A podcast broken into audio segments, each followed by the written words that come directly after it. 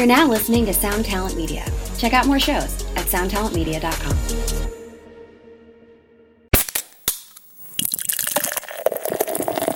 and it's a it's a you know a proud thing when you when you get a, a song done with somebody else and it works, especially if it has some success.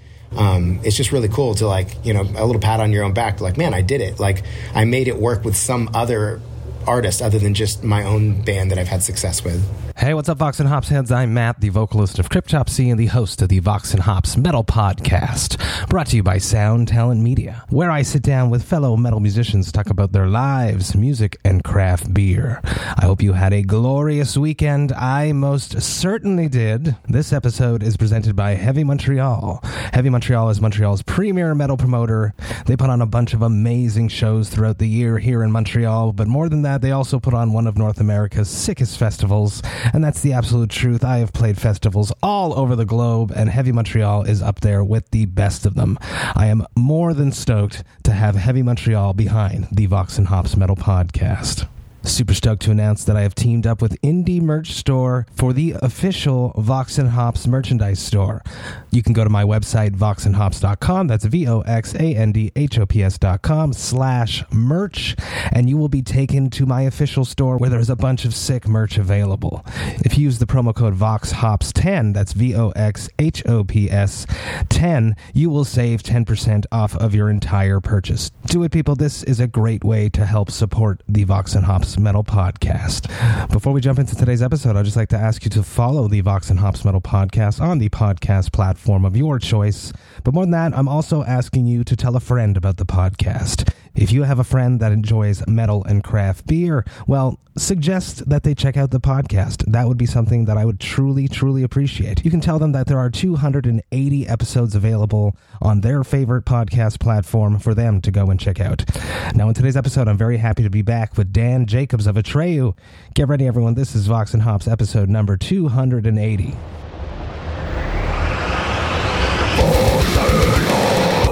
I warn you, what you are about to hear is very disturbing indeed.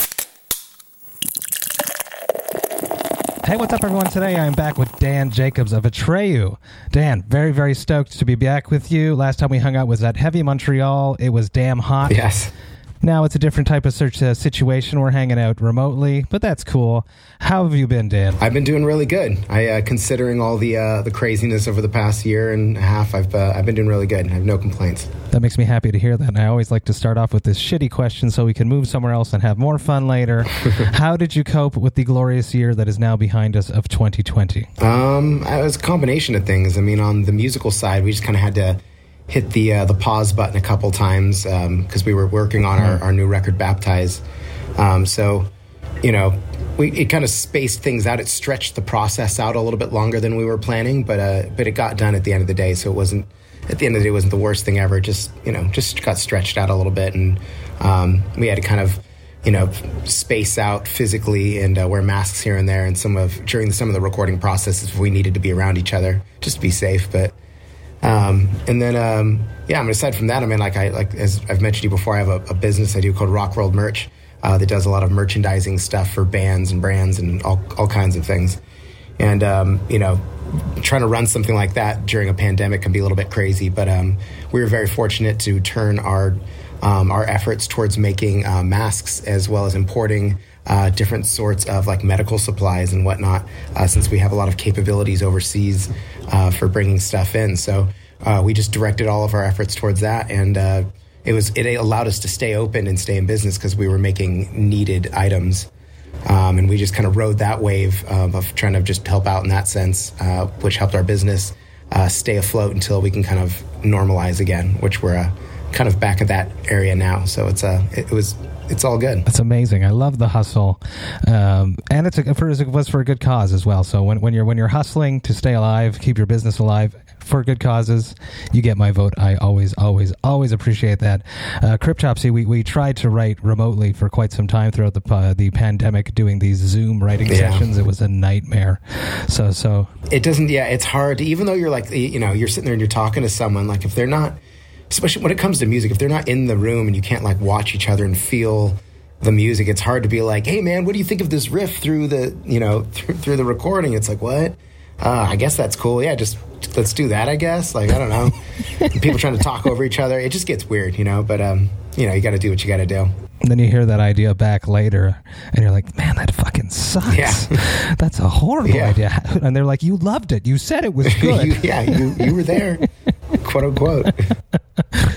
Uh, Vox and Hops is all about hanging out with my metal friends, talking about their live music and craft beer. Now, what what are you drinking on your, your side? You're at work right now, and uh, it's early for you. So, so what what are you drinking right now? Uh, right now, I'm just drinking some coffee, a brown sugar oat milk coffee.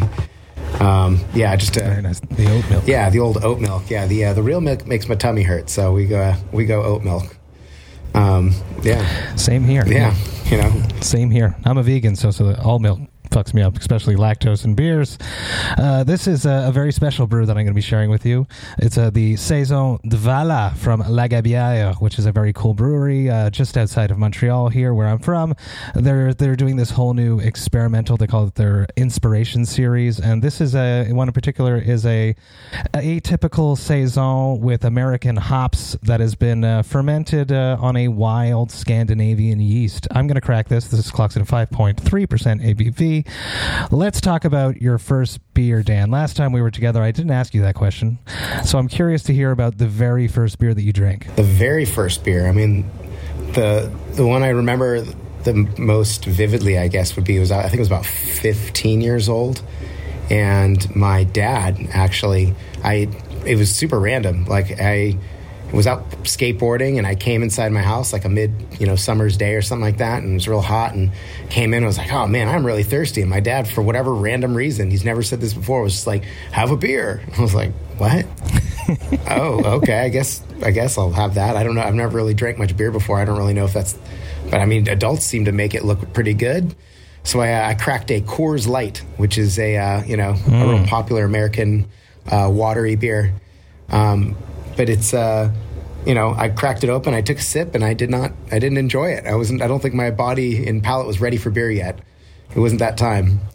And uh, Coors Light was not the uh, not the one. If if Coors not, but um, yeah. Um, It's still on our rider today because uh, my drummer Flo lives by Coors Light, and it's an internal struggle in the band when we're divvying up the budget for beer. so we always have to leave a little bit on, on the rider for Flo. Yeah. Um, cheers with a beer to your coffee. yeah. Cheers. Ooh, smells amazing. It's got that earthy wildness from the Scandinavian yeast. Um, very clean, very cool, delicious. Love it. Uh, let's dance into the soundtrack of your youth. When you were growing up in your parents' or guardians' house, what music was playing? When you were not in control of the music, what music did your parents or guardians listen to? I found myself listening to a lot of like kind of stuff from like the 50s, 60s, 70s, even. Um, that's kind of what my parents grew up on. So it was, uh, would, would be on it. It's strange as my, like on my dad's side, for instance, my dad's not a music guy at all. He's never, he's not musically inclined in any way and not even really a big fan of a ton of music. But when he would put something on, I, the, the most vivid thing I would remember was the Kingston Trio. I don't know if you've ever heard of the Kingston Trio, but they're, uh, they're a, a much older group. They're kind of they're very folky, kind of early Americana folky style, almost country um, sort of group. And uh, it, to me, it was always kind of hokey and weird, you know. And like, but it was very catchy. I mean, I remember myself being very young and the songs like sticking in my head um, pretty pretty well. And to this day, like I still remember all the lyrics to a lot of them. And some of them now, listening to them as an adult, I'm like, these are actually some really beautiful songs. Like these are really well written songs. And uh, but uh, but more so on the, my mom's side. My mom's the music person in my band. She's always, you know, grew up playing a little bit of guitar and just loving going to concerts. And I definitely get my love for music from my mom. And uh, she, uh, you know, I, whether it be like our, we had a station called K Earth 101 uh, that was really popular um, out here in the you know the 80s and 90s and stuff that played stuff from like the 50s and 60s. And now it plays like 80s music, and it, which is weird to me. like that, that's oldies now. It's The whole switch. yeah, it's it's just strange. I mean, my band has gotten played on an We're- we're station. old. Like a, a- We're getting old, Yeah, dude. When, when your band gets when we got officially played on a classic rock station out here, I was like, oh man, like, like there's no going back from that. You know? hang up the guitar. Yeah, like damn, dude. One foot in the grave already. Holy shit. But um, yeah, a lot of oldie stuff, short story long. Yeah, I like. I love to this day. I'm a huge fan still, and it's very um, influential on a lot of the stuff I write, uh, whether it be for Atreyu or even outside of Atreyu for other artists that I write for.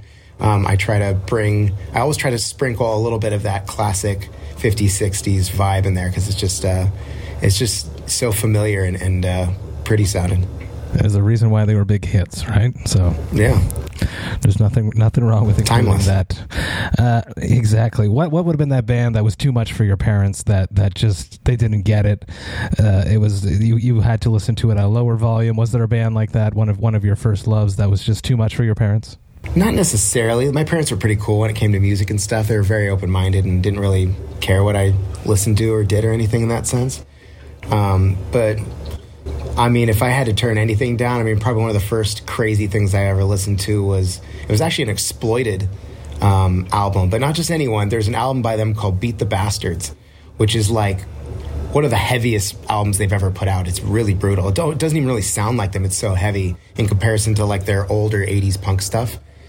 And uh, that was the first time I ever heard like double bass and like that was like that was like teetering into metal and like hardcore for me was hearing the beat the best, especially the first song on there. I mean, the first like few songs on that record are just all rippers. I mean, it's a fucking ripping record.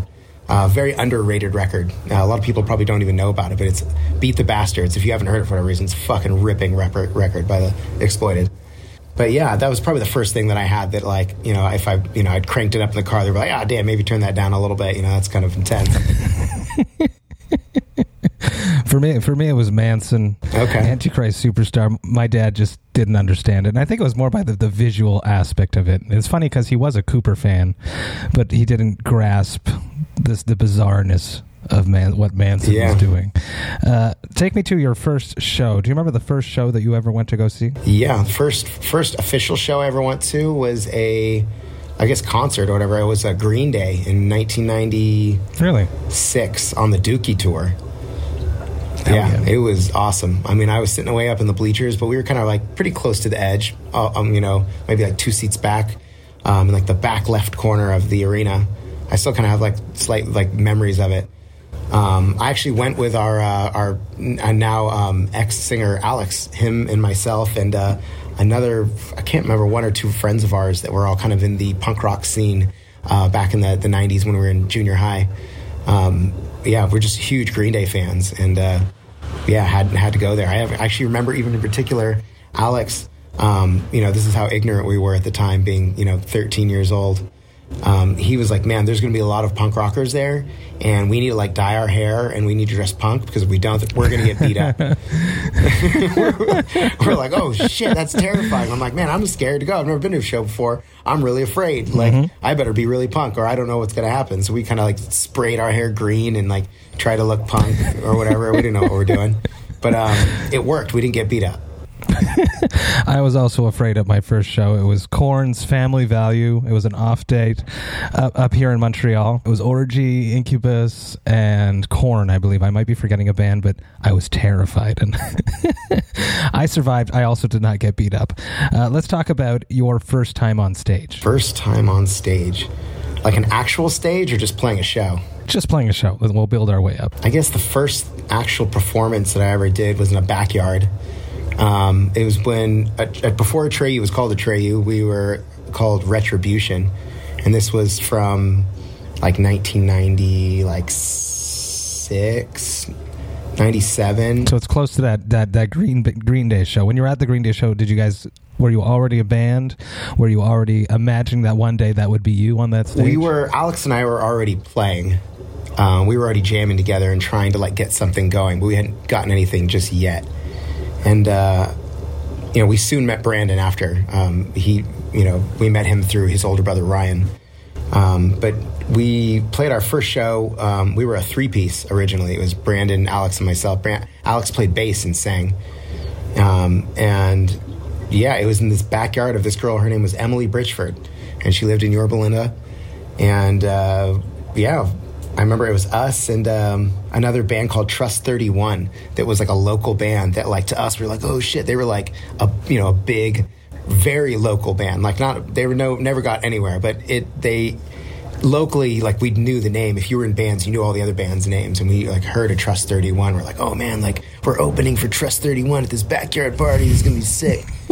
yeah, it, it, was awesome. I mean, the show we we were terrible. I mean, we we were absolutely terrible, and we could barely play our songs. But uh, you know, we got through it in one way or another.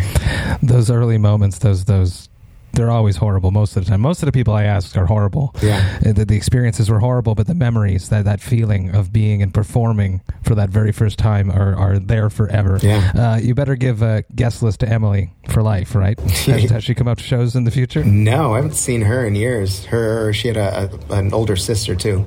That Emily was actually uh, one of our singer Brandon's like earlier crushes when we were back in that time. So mm-hmm. there was a lot of incentive for him to you know, to impress uh, back then. You know, we were rocking her house. You know, but uh, yeah. yeah. I haven't seen her in a long time. She she better she better she better be impressed now. Yeah, I wonder if she'll hear this interview somehow and be like, "Oh my gosh, I can't believe they're still talking about me." How about your last show? Do you remember the last show you saw before everything closed down? Uh, it was my own show, I guess. We were playing in Australia uh, in March for early early months, it was right. It was probably like a month before everything got shut down because we were just getting ready to go back out to do something else, and then it like we are like, I guess we're not. Um, but uh, yeah, Australia was the last thing that we got to do. We did a few shows over there, some headlining shows. Were really fun. It's always fun. Uh, how have you been filling the void? For myself, I do these interviews. Uh, the moments before I sit down right here to connect with an artist, I'm always worried: Am I prepared enough? Um, is he going to connect? Are we going to connect? Uh, is it going to work? That is how I've been filling the void of performing on stage. How have you been filling that void? For me, it's just, uh, I guess, writing with other people. You know, that's kind of the a way to get like a sensation out. You know, because I mean, it's fun. You know, writing for Atreyu, but you know, with a, with Atreyu, we only write right before record time where that's when we kind of we might have ideas that we've been saving away but we don't really go into full writing mode until then so in those that downtime, you know, usually a record cycle could be anywhere from one to three years, depending on how well the record does. Um, in that downtime, um, I just try to fill it with, you know, aside from doing my other businesses and stuff, um, with writing with other people because it's it's fun writing music for other bands and other types of music um, because you know with Atreyu we we have you know, we, we like to go all over the place musically, you know, to keep it interesting for ourselves and for fans and whatnot. Um, but we can all, there's still some boundaries, you know, we can only go so far in certain directions before it gets a little bit too weird. Um, so I can kind of scratch those itches and get those um, needs out to play other styles of music and write other styles of music by working with other artists uh, which is a really fulfilling experience. Um, anybody who's you know a songwriter yourself, if you've ever not co-written with other people, I highly recommend it. It's um, you know you just you learn a lot from other people. Um, you you create recipes that you otherwise would never have uh, by working with other people, and it's it's just it's really fun. It, it, it's a really rewarding experience. Some, sometimes it can get weird. It's, it, it's like dating. Sometimes it can be really weird and it doesn't go so well. But um, in most cases, it's a, it's a very rewarding experience. That's cool. How, how, does this all come about? How do you solicit them? Do they solicit you? For, for myself, I get hit up all the time to do these guest vocal spots, but they want Matt from Cryptopsy. They want me to do the gutturals. They want the screams. For you, it's something completely different. They want your songwriting capabilities. So, so how, do, how do you hook up with these people? Uh, there's a combination of ways. I mean, some of it's through our publishing company, through BMG.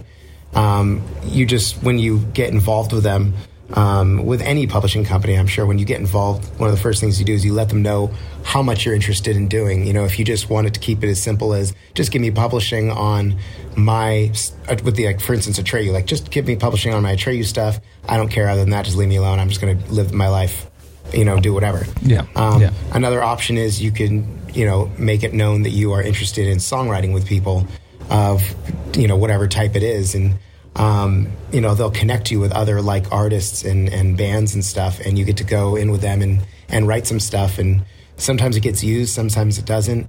Sometimes it gets chopped up so much by the time they're once you like like you write the song with them and you turn it in, and then they go to their producer and their manager and their other band members, and everybody kind of puts their two cents in. What spits out the other side is so different than what you started with, but you can hear where you know some of the elements that you brought to the table are, are in there um, there's all kinds of things that come from it, but it's uh, Um, sometimes it's very organic too. Sometimes it's just something where it's like a friend or something. Like, Yeah, yeah. Um, there's dudes I know in bands where I'm like, uh, you know, if I, I'm a fan of their band one way or another, whatever they do, I might hit them up and say, hey, like, you know, especially if it's a style of music that's not like mine, because that, that it's a harder sell being in a rock metal band and trying to go, hey, you're in a reggae band, can I write you a reggae song? Or hey, you're a pop artist, you mind if I do something with you? They're like, what are you going to do with me?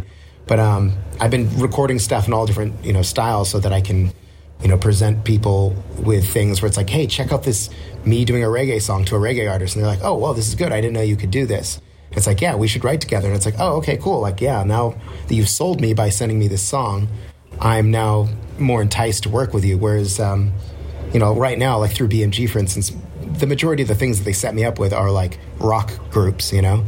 Um, you know, it's usually, you know, it'll be, um, yeah, just things that are kind of like Atreyu or in the active rock world. Are you allowed to talk about who something that's come out? Has anything come out that you can talk about that you have been a Yeah. or, or is it like a secretive thing that you sign away? Some stuff, it just depends, you know. But, Um, you, you keep it on the DL just because you don't know if the song's going to go anywhere, do anything, and it's kind of, you want to go like kind of prematurely talking about stuff. But, um, you know, um, we did a song with Hyro the Hero, actually. I did a couple songs with him. Um, Very cool. this was um, a couple years ago. It was actually probably like two years ago. It was a little while ago now. Um, myself and uh, our other guitar player, Travis, uh, worked on this. Uh, we did two songs with him, and uh, one of them got used. Um, but the name of it changed, and it's um, it just sounds it sounds a lot different than what we originally did. But you can you can hear the um, the elements that we brought in uh, originally there, and then our singer Brandon uh, for Atreyu actually ended up doing guest vocals on it in the end. So it kind of Oh, banded that's so this, cool. this full Atreyu experience on there. But it's a it's a song called Legendary that uh, that Hyro the Hero just released not too long ago. Um, that's probably the most recent thing that I've worked on that's that's come out. Yeah, I mean it's uh, things of, of such you know. That's uh, things like that are what we uh, end up working with. Absolutely. Is this like something that could end up being like a after Atreyu career for you to keep you still involved in the music industry? Uh, absolutely. I mean, it's something. It, it's it's just really fun. It's one of those things that just it it just doesn't feel like work at all. You know, like I really enjoy doing every aspect of it, and you know, any opportunity to get to work with another artist and just keep writing music is is awesome. And uh, just in general, like for an artist, if you want to have just another avenue to make as much money off your music as possible, um, so that you can sustain off your music. Um, writing with a lot of other artists and getting a little bit of that publishing, a little bit of the the you know ownership of the songs. Um, even if the bands aren't big, you know, if you just write a lot and you do it with so many different artists, you have it's like, you know, like buying stocks. You know, if you buy a hundred different stocks, some of them might not make you a lot of money, some might make you a shitload of money, or maybe all of them just make you a little bit of money. But collectively, you you make enough where you can sustain, uh, maybe just a little bit or uh, in a really nice, comfortable way. Um, but it's uh, it's it's really beneficial and advantageous as an artist um, if you can, if you're if you're of the songwriting type, because not every artist is a songwriter. Some people are more of the performers. That's correct. Um, and are looking for people to write them a song, and then they go and they perform it, and that's what they're good at, you know. Whereas there's some songwriters that are not good performers, you know, uh, and then you get some people that can do a little bit of all of it, you know. There's all different breeds in the in the music world, but yeah, that's a one way I'd like to. You know, add some more supplemental income, um, just because it's a really fun way to do it, you know, and it's a it's a you know a proud thing when you when you get a, a song done with somebody else and it works, especially if it has some success. Um, it's just really cool to like you know a little pat on your own back, like man, I did it. Like I made it work with some other artist other than just my own band that I've had success with. That's right. That's right. And and you know, the rap artists have been doing this for years, realizing the cross collaboration, the the cut, the ghostwriting, the the just getting a little bit of that publishing. Yeah. I'm happy that more people in rock and metal are going to start doing Yeah. this. It's a very very smart smart endeavor. Yeah. Hey, what's up, Vox and Hops? I just want to take a little moment about Cryptopsy's upcoming tours. That's right, I'm talking about the Scream of Perseverance tour and our headliner dates that coincide with that tour called As Summer Burns. The Scream of Perseverance tour is kicking off at the end of May and runs all the way until the end of June. We are supporting the mighty Death to All. We are going all over the United States and we are hitting some of Canada. So excited to be honoring the legendary music of death alongside amazing musicians that performed on these albums. Even more stoked to be doing some headliner dates in some cities that I've actually never played in. If you are planning to come to any of these shows, you should definitely grab your tickets by going to voxandhops.com slash summer and you will be able to grab all of your tickets there. That's voxandhops.com slash summer. Do it, people. Come hang out with me. Enjoy life, metal, and craft beer in your hometown. Come to a show. We're going to have a great time. Now, enough about all of that. Let's get back to the episode. Let's talk about Baptize. Came out June 4th via Spinefarm. Um, pandemic release. Talk me through this. Uh, for Cryptopsy, we've been talking a lot about if we were ready to release an album, which we are sadly not but if we were uh, we had we'd probably have a big internal discussion about whether we should hold on to it or whether we should drop it until we could tour properly now touring is coming back now but um, was there a discussion like that for this album for you guys Yeah, I mean, for us, you know, everything's been kind of thrown off because we were we were last year we were going to be write, writing the record, and by end of 2020, early 2021, we were going to be back on the road, dropping it, touring it, the whole shebang. But because everything happened, um, everything got pushed put on pause, and all these tours or things that were supposed to happen got scooted back at the very earliest a year.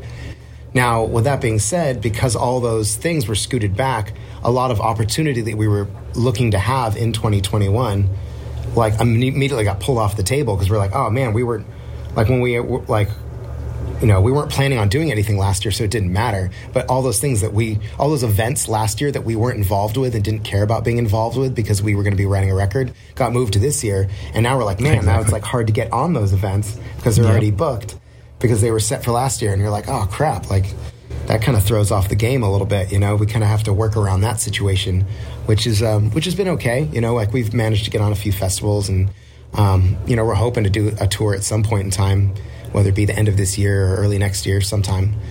But I don't know. It's it's another thing too. Like we're so excited, and we have momentum going with what we're doing with our new album, and especially with our parting ways with our original singer Alex. Um, there's a lot of you know expectations from us, and a lot of I don't know excitement for us. Like if you know this is going to be the new Atreyu, like what you know, let, us get the party started. You know, let's get that new era and chapter started. We just want to get it out there and and let the world hear it and do it. And so, it, you know, we figured, you know what, we can kind of just slow drip this album out, as, you know, as much as we can. We don't want to be ridiculous about it, but we kind of dropping singles or, or individual songs here and there um, every month or so, just to kind of give people a little bit more and more fresh music and a more and more of a taste to slowly digest what they're going to get when they get the new record. Um, then putting it out and um, trying to just stay, you know, with you know the time we have between now and, and doing stuff live again, which is you know only f- like three four months away. It's not too far away. Um, you know, we just kind of it's much closer than it was. That's for sure. Yeah, it's much closer now. You know, so we we feel a lot more comfortable. You know, ideally, you know, as you were mentioning, if you're in a band, ideally you want to be touring when your record drops. So you have the most eyes on you. It's the most advantageous time to be dropping a record is when you're on a tour. Uh, especially at the beginning of a tour or something where you just, you know, it's not the tour just ended and then you drop a record or something, you know. But um, you need that momentum. Yeah, you want that momentum. You want everything, all we, all you know, things, cylinders firing at the same time, all wheels going at the same time. That's the best way to have a chance of getting your music out there. Um, so, you know, we're just kind of, you know, just just going with the flow of, you know, screw it, let's put it out, let's just get it out now, and it's not too far away from touring, and things are going back to normal. So, we're, you know, we're just going to keep the plan as that and uh, hope for the best. That's all we can do. That's all yeah. we can do. Just about like a, a whole lineup switch. You got Kyle on drums now. Brandon's up in the front, not on the drums. How was that experience like for him, not recording drums for an Atreyu album? He actually did the, the drums on this album. Did yeah. he? Oh, that makes yeah, sense. He, I would expect that too. Yeah, and even in future records, I mean, I'm sure he'll still. I don't. Th- I don't think it'll be something where Kyle tracks everything per se. Um, mm. Just because Brandon is incredible drummer and he's really talented in the studio. I mean, he's play drums on you know other bands' records and stuff like that of bands and songs that are, are pretty notable uh, in the past you know ten years because um, he is really good in the studio. he works very fast. He's really good. Um, so with that being said, you know it might be a thing if he has an idea, he'll just jump in there and be like, Kyle, you know, it'll go like this, and Kyle be like, okay, that's that's cool. It's it's laid down now, you know, um, which is it's fun in the studio. It's fun to have everybody like jump in and we switch stuff up. I mean, sometimes you know we you know switch up playing whether it be a percussion instrument or singing or to do harmonies or who's playing guitar on something like it's literally not like this is you know Dan needs to play this riff or Travis needs to play this riff, could, or even Brandon, whoever. It could just be who feels like it's literally in the studio. Who feels like playing this riff right now? Who wants to record this? But like, ah, Travis, I recorded the last one. You record this one. I'm like, all right. It's it's literally works like that these days. We just kind of all chip in and just get it done. You know, just as long as the album sounds great, that's the end of the, the, the main focus. But um, yeah, this is uh, the first record. Um, you know, we did some songs without Alex at the very end. He was a part of the writing process as well. Uh, for for the lyrics, for the most part, that's kind of where he would bring stuff to the table, is more lyrically. Um, but uh, yeah, I mean, I think there's about four songs on the album that we wrote without Alex, and once once Alex was not with the band anymore, we wrote without him. But um, yeah, other than that, everything's. Uh, I don't know. I go like things a little bit different. I guess. I guess we're probably heading into that part of the question, but um, yeah, Brandon, you know, Brandon vocally has had to step up a little bit more. Um, you know, whether it be screaming um, um, or even just singing some of the parts where it would normally be Alex. Um, some of those parts have also been filled by Porter, our bass player. He, you know, he's got an incredible, brutal scream. That if you've heard any of the four songs we've released so far, they're all, uh, uh, you know, give a good representation of what he's bringing to the table. Um, as well as he's a familiar voice that's been on our records since 2006, since Death Grip. So it's not a unfamiliar sound coming to our our our our, our, res- our recipe. Um, and then even myself, I sing a little bit on this record on a song called "Stay." I sing the bridge, like a lead vocal, as well as my nice. Brandon and myself go back on and forth on a lead vocal at the end of "Stay." It's a a different type of song, and um, you know the the bridge as we were talking about before I, am a big fan of 50s 60s music and there was a melody that i had for the the bridge of that song that was um, very kind of in that that um, that vibe. And uh, we all took turns singing it just to see who made the most sense you know porter myself uh, brandon even travis. It was just like everybody get in take a stab at it. So cool. Whatever has the right vibe. That's it's not we don't you know in our band we don't have egos or anything when it comes to like I got to have this part or anything. It's all about what's best for the song. Like whatever's best for the song, that's what we're gonna do.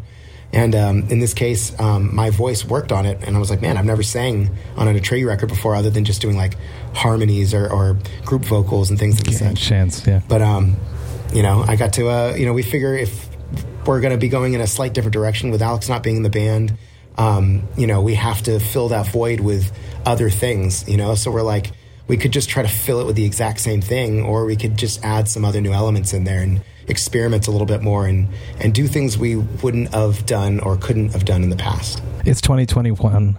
You know, limits are behind us. Yeah. You guys can do anything you want as long as it stays within that realm of Atreyu. Yeah, exactly. It's really, really, and you guys know what a Atreyu is. So, so just be free, be creative. I, I think it's super cool. Everything I've heard is is heavy, catchy as fuck. Uh, you got some killer guests on this record. You got Travis Barker, Matt Heafy, Jacoby uh, from um, Papa Roach. Um, how easy was it for to get all these guests because of the pandemic? Because everyone was at home. so luckily, with technology, you know, with Matt in particular, because he lives in Florida, um, you could just track stuff he just track at his house or wherever, and they just send us the files, and we just drop it in, edit them accordingly, or add effects on them, whatever we need to do to make it flow with the song. And uh, there you go, you know.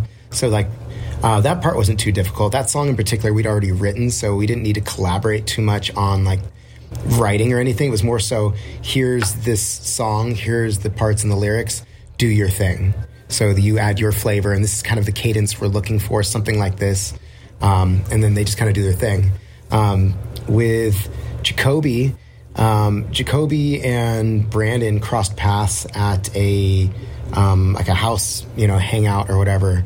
Um, I think Papa Roach was locally in town working on a record or something, and Brandon went just to go hang out with them for a bit. And it, you know, it was freshly after Alex had parted ways with the band, so they were kind of talking about that a little bit, and somehow it came up where Jacoby was like, "Man, dude, let me get on a song, dude. I'd love to do a song with you guys." So we're like, all right, you know, Brandon was like, all right, I'm going to remember that. I'm going to take you up on that.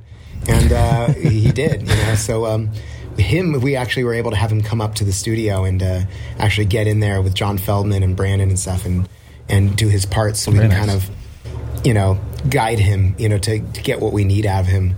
But uh, at the end of the day, Jacoby is such a legend. Like he's like he puts 150% into everything that he does. You know, if he's going to put his, his name on something, like he puts the fuck out of his name on it, you know, and it's, it's, it's really cool. It's really, it added an energy to the song that was, you know, we were trying to achieve and it was there for the most part. But once you brought him in, it was like, oh, okay, like that was like, that just took it to another level that we didn't realize we could take the song to. Uh, so it's incredible dude, incredible guy, really incredible artist. Uh, and then Travis Barker. Travis Barker was the only one that we didn't personally know, but he works a lot with John Feldmann, who produced our last two records and our Lead Sails Paper Anchor record in 2007. Um, so John Feldmann works with very closely with Travis as well as his you know, does Blink 182 stuff. So we even did, a, we even wrote a song or a couple songs. We did three songs with Mark Hoppus. Two of them made the record. Really? That's so cool. Yeah. Uh, one of them being Sabotage Me. So if you kind of listen to the verses, they sound, picture Mark Hoppus singing the verses and you'll be like, oh, okay, this is kind of Blink 182 ish. Um, but um, yeah, Travis Barker, you know, he's always been someone that we've looked up to as just, just, he's one of those people that's like the perfect storm of, all kinds of things. I mean, he's incredibly talented at his instrument um, in, in unique ways, um, which is one of the reasons why we got him as well. The whole his whole like snare drum drum line uh, ability is incredible, and that's something that he you you see it pop up here and there with stuff he does, but it's not one of the main things people ask him to do. So we were really enticed by that, like wanting to use that element of his that was not as tapped into as, as a lot of other things. Like a lot of people just have him like just play drums on the song. They're like the whole drum track is all Travis Barker, which is which is awesome. Don't get me wrong. Like we would love to have that too. That's very cool. But we're like we, we can't do that. We need to do something different. Um, so via trap via John Feldmann and also Travis Barker, who lives in the same neighborhood as um, as he lives like down the street from from uh, John, as well as I think his girlfriend, uh, the Kardashian, whatever. I think they all they all live in Calabasas. They all live in that area. So it's um, it's very conveniently located for a lot of these successful people to just work together and, and do incredible projects very conveniently. Um, so he hit up Travis Barker and was like, "Hey, these guys are doing a record here with me. Like, do you have any interest in, in, in doing this? You know?" And uh, luckily, he said yes, and he came down, and we presented the idea of what we wanted to do uh, over the bridge of our song "Warrior," which is kind of our, our current like single we're pushing right now. Um, we wanted him to just we want the, the song in general. We wanted it to feel like a football game, sport sports event. You know, just go for the glory, make you feel like you know a, a sporting event anthem. So, with that being said, the bridge of the song we wanted to go with something that feels like a big football game, huge drum corps thing going on, and that's what that is, and that's what we brought him in to do his kind of snare drum thing over the whole bridge. That's super sick, and he is a killer drummer. Killer drummer. Touring with Flo Mounier, who is one of the world's most renowned death metal drummers. He gives nothing but praise to Travis Barker. So, so killer, killer drummer, and an excellent choice for your album. Uh, let's talk about what has the best part of COVID been for you. Man, honestly, um, my my businesses, my businesses outside of um, outside of the band have been flourishing because of the need for people to go online more. Uh, so, with that being said, all the online stores that we run um, uh, have been doing really well, as well as we started a fulfillment company at the beginning of the whole thing, just you know, out of the need to fulfill um, a lot of the merch company clients we have. They have a lot of bands that come through us. We print for almost any band you can think of at some point in time gets printed here. That's so cool. Um, so with that being said, you know, we wanted to make it more convenient for them and ship their stuff out instead of them shipping it to a fulfillment center, you know, somewhere far away. We're like, hey, like if we just set up camp right here, like we can just take it off the press and just straight next door and just ship your stuff out. It'll save you time and money. And they're like, okay, and that turned out so good that it started just snowballing, and they just started unloading um, clients on us to do this, to where we ended up Oh, you know, tripling the size of the company in, in just a matter of a year and a half. Uh, a lot of it because of everything going online. So they're, they're, the need for that fulfillment uh, became much greater. So we just happened to ride that wave, and um, it's allowed us to grow our business and um, you know, kind of you know, get the the bigger picture uh, started. Very, very cool. Um, let's two more questions. One of them being, if you could make an Atreyu beer, have you guys done this We have, before? I don't believe you have. You Yeah. have. Okay, talk to me about this beer that you've made, please, and, and how it came to be, and what what brewery made it. Please. Okay, so we did a beer with Noble Ale Works. This was a few years ago. Um, if you Google, if you Google Atreyu beer, um, Noble Ale Works, I'm sure a picture or something will come up. The, the can is the can, the artwork is is really awesome. So it's the beer is called Superhero, and it was a, I think it was like a like like a this juicy double IPA. Um, it was orange. The flavor was just orange because we wanted it since the the whole theme of superhero was a song we had on our last record in our wake. It's called Superhero, and the song. Uh, our, our singer at the time, Alex, was um, he's a really big fan of like classic comic books, like 1950s, six, 19 sorry, even earlier, like 1940s comic books, like World War II era stuff. He really loved all that stuff. So the whole concept was let's make a beer called Superhero, where on the can it's all of us as members of the band depicted as 1940s comic book characters. So it's a very colorful can. That's badass. And um, the flavor orange, we went with orange one because we're from Orange County, but two like we wanted it to be like since we are going to this classic comic book, we wanted to go with like classic American like you know strong superhero breakfast. I don't know. We are like let's go with oranges. Just something about drinking your orange juice. You know what I mean? It's good. It's vitamin C. You know, like, you want to be a superhero, drink your orange juice. You know, that has to me that's this, this really nostalgic classic thing about it. So we're like let's make a really big you know, orange beer. It's just a really big orange. It, it feels like a big, thick, hoppy, or you know, glass of orange juice kind of thing. Um, so that's that's, awesome. what we went with. They came in, um, yeah, like it came in like bigger, bigger size. I don't know, if they were twenty four ounce cans. They were like maybe like sixteen ounce cans or something like that. But uh, Yeah, it was yeah. it was really cool. And we're um, we're actually talking right now. I, I don't want to say with who or what yet, but we are in the talks of doing a. Uh, hopefully another beer here soon with a, a different brewery. Very cool. That's exactly where I was going. I was going to. You can get a baptized beer brew going for for this release. That would be super sick to match up with a future single. Yeah, yeah, something of the sort. Very, very, very cool. Uh, one last question. It probably doesn't happen to you because you're you're very, very busy writing songs for Atreyu, for other artists. You run a successful merch company and a fulfillment company, but every once in a while it happens to everyone. What is your hangover cure? Oh man. Um, just one is just trying to pound a whole bunch of water and just hydrating yourself, just trying to level that hydration back out. But um, um, there's always the um, you know if shit gets really bad, you know you pop a couple uh, Advil or something and uh, drink some Pedialyte. Um, Pedialyte's a classic uh, uh, Dimebag, Darrell, Pantera move um, from back in the day. They they would um, uh, were very vocal about talking in interviews about how uh, if you got a really bad hangover or something, you just pound some Pedialyte. Because if uh, if you don't know what Pedialyte is for anybody out there that's listening to this, it's stuff that's typically used for children to help them rehydrate themselves when they're having issues. If you're younger with maybe vomiting or diarrhea, or things of the such, uh, maybe they got too much sun, whatever it may be. If they're dealing with being underhydrated, it was it's got a lot of electrolytes and things of the such. It's very concentrated. Uh, so if you need to get uh, feeling better really quick, pounding some Pedialyte definitely uh, can help you uh, get there quicker. Absolutely. Is this something that you guys have stocked on the tour bus? Um, not as much these days. You know, we we don't uh, we still drink and stuff, but like not like we did when we were in our twenties and we're just uh, maniacs. We wake up at Walmart all the time, anyways. right? yeah, exactly. Dan, thank you so, so much for taking the time talking about your life, metal, and craft beer. I truly appreciate it. Everyone get ready. Baptized, dropped on June 4th via Spinefarm. Check it out. Thank you, Dan, so much. This was great. Cheers. Cool. Thank you. Cheers.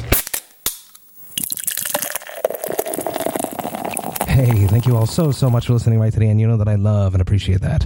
Man, was I ever happy to reconnect with Dan. Last time we did it at Heavy Montreal, and it was a very short interview because of the time slots that we were given at the festival. It's just the way it is. I'm very happy that I had a longer conversation with Dan. I love how he hustles and has a business sense in the music industry.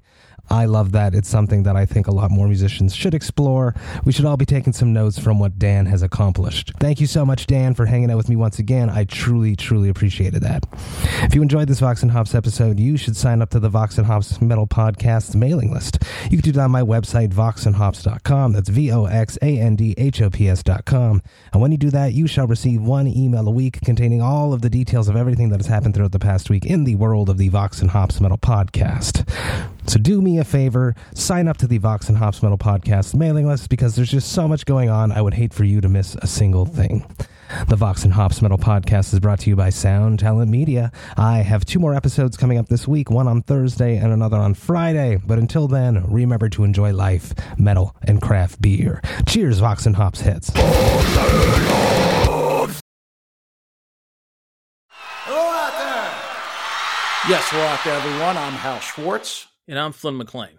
Together, we host None But the Brave, a podcast dedicated to the music and career of Bruce Springsteen. Bruce and E Street Band are on tour right now for the first time in six years, and we're taking a detailed look at what's happening on stage in our bi weekly episodes. We've also been recently joined by some very exciting guests, including rock journalist Warren Zanes and Steven Hyden, Backstreets Magazine founder Charles Cross, and Barstool's Kirk Minihane. If you're a die-hard Springsteen fan, this is the show for you. So please subscribe to But the Brave on your favorite podcasting platform, and we hope to see you further on up the road. Thank you so much. We'll be seeing you.